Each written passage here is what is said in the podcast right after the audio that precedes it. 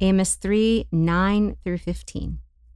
Proclaim to the strongholds in Ashdod and to the strongholds in the land of Egypt, and say, Assemble yourselves on the mountain of Samaria, and see the great tumults within her, and the oppressed in her midst. They do not know how to do right, declares the Lord, those who store up violence and robbery in their strongholds. Therefore, thus says the Lord God An adversary shall surround the land and bring down your defenses from you, and your strongholds shall be plundered. Thus says the Lord, as the shepherd rescues from the mouth of the lion two legs or a piece of an ear, so shall the people of Israel who dwell in Samaria be rescued with the corner of a couch and part of a bed. Hear and testify against the house of Jacob, declares the Lord God, the God of hosts, that on the day I punish Israel for his transgressions, I will punish the altars of Bethel, and the horns of the altar shall be cut off and fall to the ground. I will strike the winter house along with the summer house, and the house of ivory shall perish, and the great houses shall come to an end, declares the Lord. This is the word of the Lord. Thanks be to God. Another cheery word from our great friend Amos Yeah, today. keeps it coming. Keeps it coming. You know, I think a little interesting thing to keep in mind as we approach this passage is Amos is a shepherd. Yeah. He's a herdskeeper. So when he's talking about saving sheep from a lion, Mm-hmm. we're talking about some on the job right. expertise. dude, dude knows a thing or two. Yeah, Um, you know, he's not just pulling images out of thin air. that's right. Um, so we are here continuing on through Amos 3, joined by the great, the beloved Tally Coughlin. And we're continuing on, and we are getting into the nitty gritty of the fall of Israel, Yep. uh, which on this side of history, we know uh, Amos was all too true in the words that he says. So, Tally, Yeah, we're looking at this. We got some gruesome imagery, and then we just got some, you know, very linear. Like this is this is why this Mm. is what you're doing wrong, um, and this is what this is going to look like.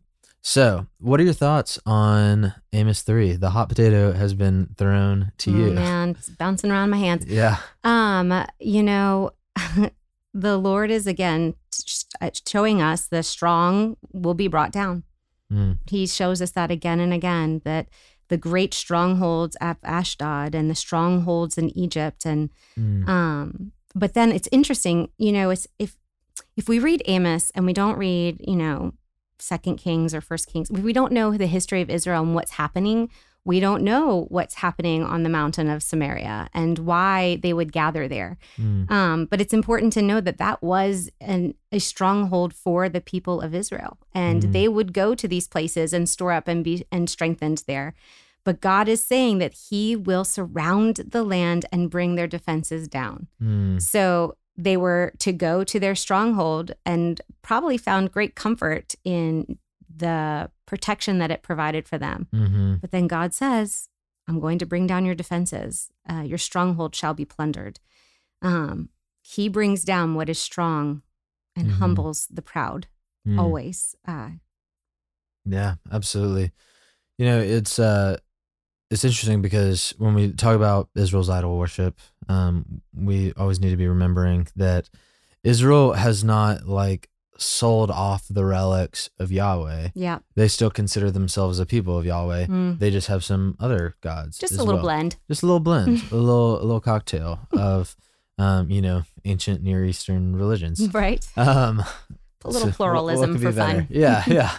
um, so you know, he talks about he's gonna come. Verse fourteen, I'll punish the altars of Bethel. Well, that's where the uh, the sort of statues and the the stuff remembering this like weak, anemic, false version of Yahweh is, and so God is coming. Uh, you know, into the midst of oppression, hmm into the midst of injustice. And, you know, one of the first things he's going to upend is this misunderstanding of himself. Hmm. This this robbing of his glory. Mm-hmm. And, you know, the he says the horns of the altar shall be cut off. He's talking about the altar of the God of Israel. right. And uh, I think a really important thing to see here is that God, he has no regard for, you know, cheap, disingenuous, obligatory reverence Right. of him. Yes. That that actually not only does it mean nothing to him, but it's actually deeply angering. And you know, it makes me think of Psalm 50. Uh, God is rebuking the people of Israel. Um, you know, so a little bit of a theme here. yeah. And uh, he says, Not for your sacrifices do I rebuke you. Your burnt offerings are continually before me. So, you know, think of Amos's audience. You know, Mhm. they are offering burnt offerings to God. They Yep. are in some ways still observing Levitical law. Yep. Uh, not for your sacrifices do I rebuke you. Your burnt offerings are continually before me. But I won't accept a bull from your house or goats from your folds. And he says, and this is such a powerful statement just about worship. Every beast of the forest is mine, the cattle on a Mm. thousand hills. I know all the birds of the hills and all that moves in the field is mine. If I were hungry, I wouldn't tell you, for the world and its fullness are mine. Mhm. And so it's this very, very deep existential sort of, uh, you know, statement toward the heart of our worship, which is that this is not something that God needs. He doesn't need our attention. He doesn't sustain off of the things that we offer him. But he's actually after something much deeper, which Israel has turned away from. He's after our hearts. He's jealous for our hearts. Yep. You know, for me, that was uh I had this big like existential crisis when I was like a senior in high school. And, you know, I was coming to this deep, profound realization that I wasn't like the best worship leader and songwriter in the world uh, at, you know, age 17 Yeah. and but it really like i'd put so much identity Mm. in what i brought to god's table Mm. that that was like really hard for me to like wrap my head around Yeah. but what god graciously taught me through that is that he's not after the songs he's not Mm. after the cattle he's not after the birds he has like all the songs of the earth Yeah. are his all the families of the earth whatever you think you're like really bringing value to god's kingdom with Yeah. he has unlimited access to. Right. Yeah. But what he's jealous for is the heart. Right. And in some ways, that is so comforting and beautiful because Mhm. it's so simple. Mm-hmm. Just come, come hungry Yeah. to God's table and he will Mhm. feed you. But it's also, that's the offense of the cross, right? You have nothing to offer. Mm. And so his first order of business here is dealing with these false representations of himself where Yeah. Yahweh is this thing that needs to be fed, that needs to be held at bay Mm-hmm. and not wholeheartedly worshipped. Yeah.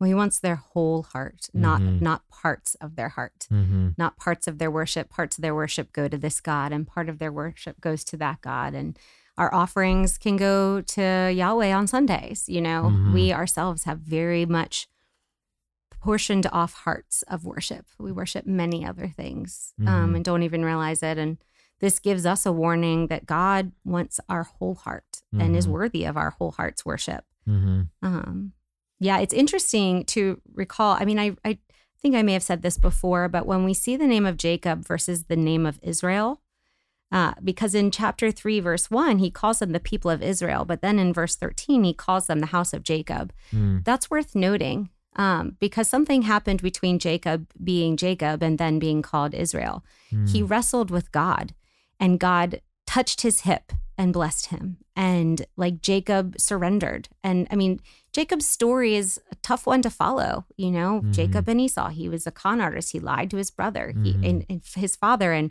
stole. And there's there's so much to know about Jacob. And again, unless we're like reading all of the Old Testament, a lot of what's said here we, we miss.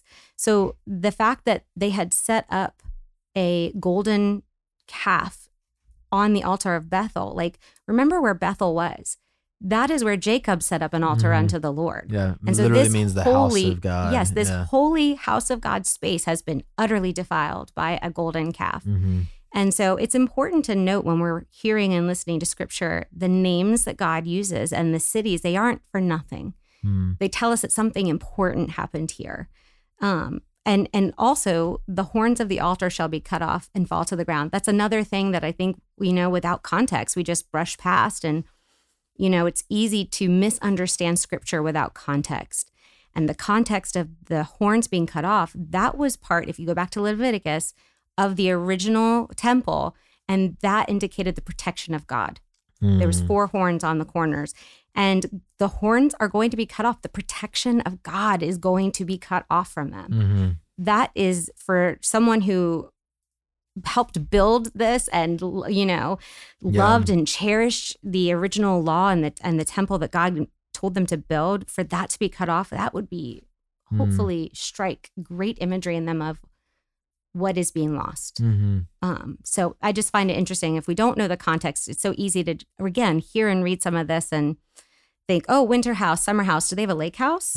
You know, are Yeah, they going yeah, skiing? Like, yeah. what does this The mean?" place on Lake Oconee. Yes, yeah, right? Absolutely. But to me, both of those also speak of um, abundance, hmm and that's the oppressive piece: is that those who are having who have abundance are oppressing those who do not. Absolutely. Absolutely. You know, I think it's just another great warning as we close. It's a great warning that um, you don't just wake up yourself and find yourself as the oppressor, but it's this slow turning of the heart away from God Yes. uh, by relegating Him uh, to a facet yeah. of your worship and reserving uh, other worship for other things. Yeah. And that is actually what leads you not only uh, towards sinning against the law of God, but also towards oppressing other people, towards being a hurtful, harmful person. Yeah. And our only hope is to turn to God fully and to entrust Him fully with our lives and our, our hearts, and yeah. um, He will do the rest. Mm, Amen. that's good. Well, for the great Tally Coughlin, this is Will Carlisle, and you better believe that we will see you tomorrow on our daily rhythm. Thanks for listening to Our Daily Rhythm. I'm Jason Dees, one of the pastors of Christ Covenant, and Our Daily Rhythm is a ministry of our church designed to help you more faithfully and effectively meditate on God's Word. If you ever have a question for us about one of our Bible readings or one of your own Bible readings, please don't hesitate to text us at 404 465 1737. Again, that's 404 465 1737. Or email me directly at jason at christcovenant.com. We'll meet you again tomorrow for our daily rhythm.